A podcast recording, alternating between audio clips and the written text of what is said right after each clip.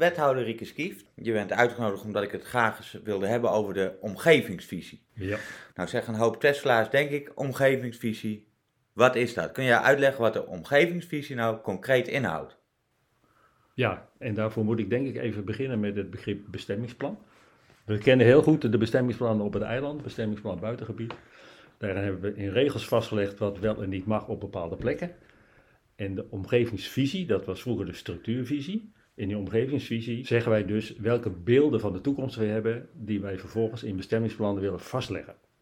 Dus de visie bepaalt wat je uiteindelijk in een bestemmingsplan wilt vastleggen en waarom.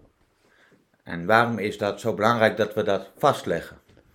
Omdat je dan vooruit kan kijken in de toekomst. De vorige structuurvisie die is van 2009.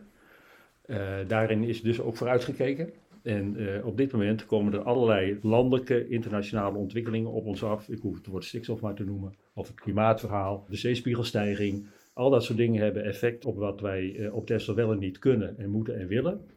En die ontwikkelingen moeten we vertalen in stapjes richting bestemmingsplan. En wat betekent dat nou voor een Tesla in de woonwijk? Als ik, ik woon op het Zouterland, wat betekent het, eh, de omgevingsvisie dan voor mij? Nou, in een bestaande wijk zal er niet zo heel gek veel veranderen.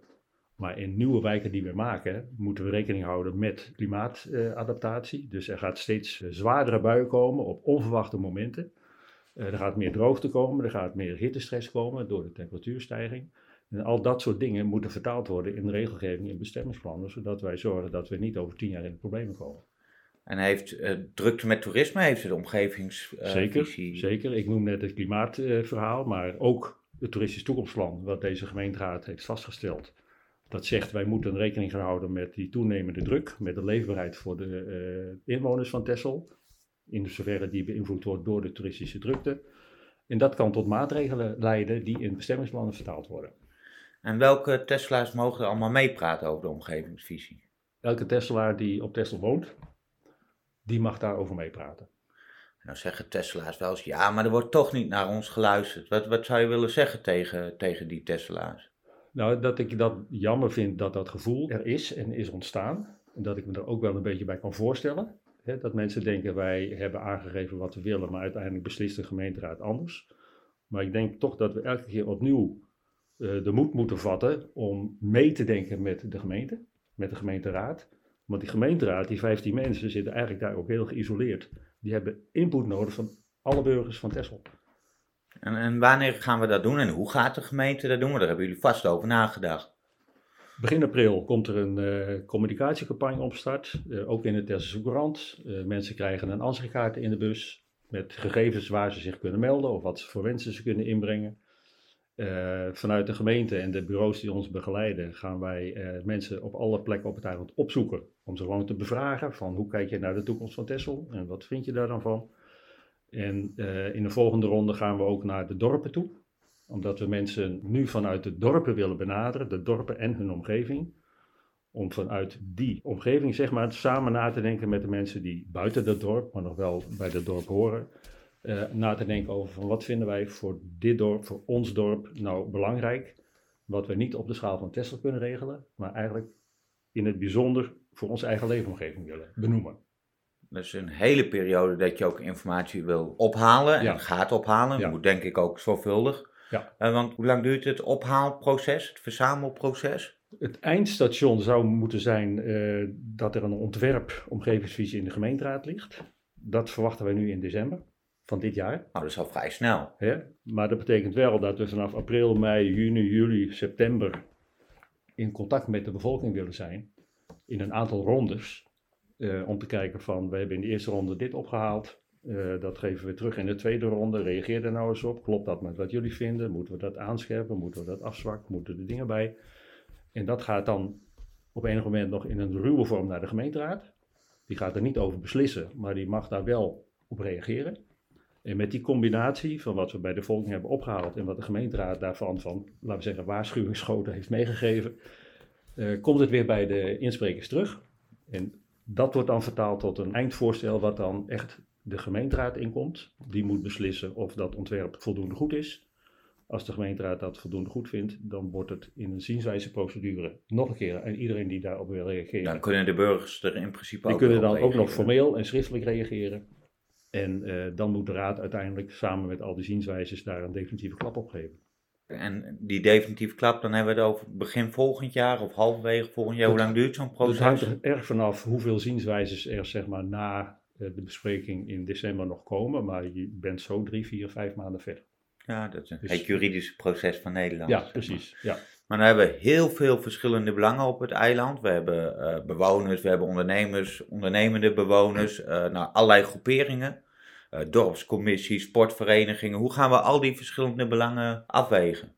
De uiteindelijke afweging, daar hebben wij een gemeenteraad voor gekozen. Die zitten daarvoor aan de lat. En eh, de opmerkingen en de suggesties en de kritieken en de commentaren, die worden eh, ambtelijk gesorteerd, zeg maar. Daar komen dan adviezen van de ambtenaren, om te beginnen aan het college van burgemeester en wethouders. Daar vindt het college wat van en dat voorstel komt dan uiteindelijk in de gemeenteraad terecht. Dus het wordt op een aantal momenten gewogen. Eerst ambtelijk, kloppen de dingen wel? Zijn ze feitelijk juist? Zijn ze onjuist? Schatten we dat het mogelijk is of onmogelijk is? Eh, dan moet het college daar soms nog een politieke kleur aan geven.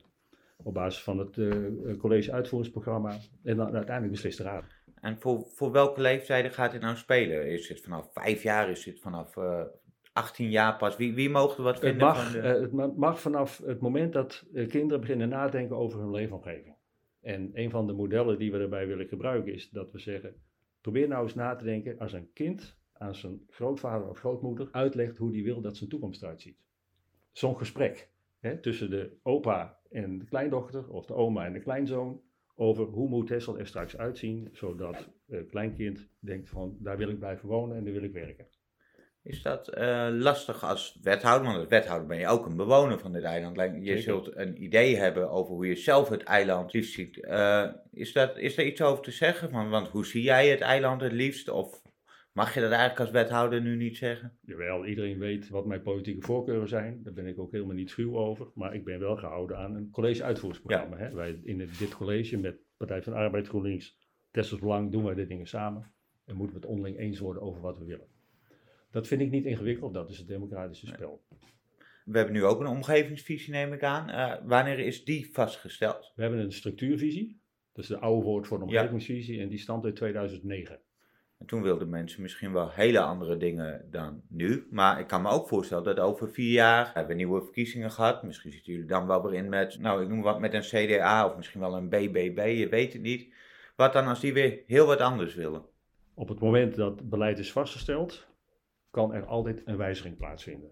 Ja, maar dat moet dan opnieuw een procedure voor gelopen worden. Maar op enig, enig moment stelt de gemeenteraad iets vast en daar zijn volgende gemeenteraden ook aan gehouden om dat uit te voeren. Tenzij ze vinden dat ze het moeten wijzigen. En als ze het willen wijzigen, gaat er echt weer zo'n procedure lopen van met inspraak en zienswijzes om te kijken of dat inderdaad zo moet. Dat lijkt me duidelijk. Eh, wat zou je Tesla's willen meegeven die toch sceptisch blijven over inmenging? Probeer het nog een keer. Gewoon je blijven best. proberen. Ga met je buren in gesprek. Ga met je kleinkinderen of met je grootouders in gesprek. Over hoe Texel er de komende 10, 20, 30, 40 jaar uit moet gaan zien. En wat daarvoor nu dan nodig is.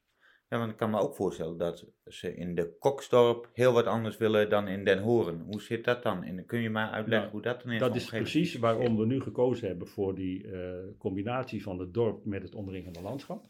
Dat wij erg benieuwd zijn of als we diezelfde vragen in de Koksdorp of in de Noorn of in Oude Schil vragen, eh, stellen, of daar dan verschillende antwoorden uitkomen. Ja, Wat ik me heel goed zou kunnen voorstellen dat dat zo zou zijn.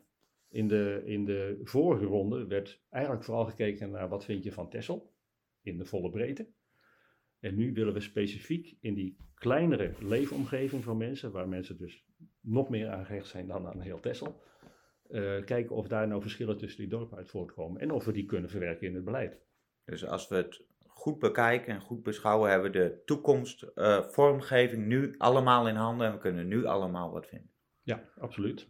Nou, volgens mij is het heel erg duidelijk, eh Riekes. Dan zou ik je willen bedanken voor dit interview. Graag gedaan. Zou je nog wat willen toevoegen of is het voor jou ook duidelijk?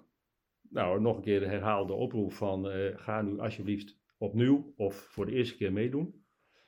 En volg het hele proces. Volg ons kritisch. Ik heb graag dat heel veel mensen zich ermee bemoeien. Want dan is de kans dat we het goede doen het grootst. Dankjewel.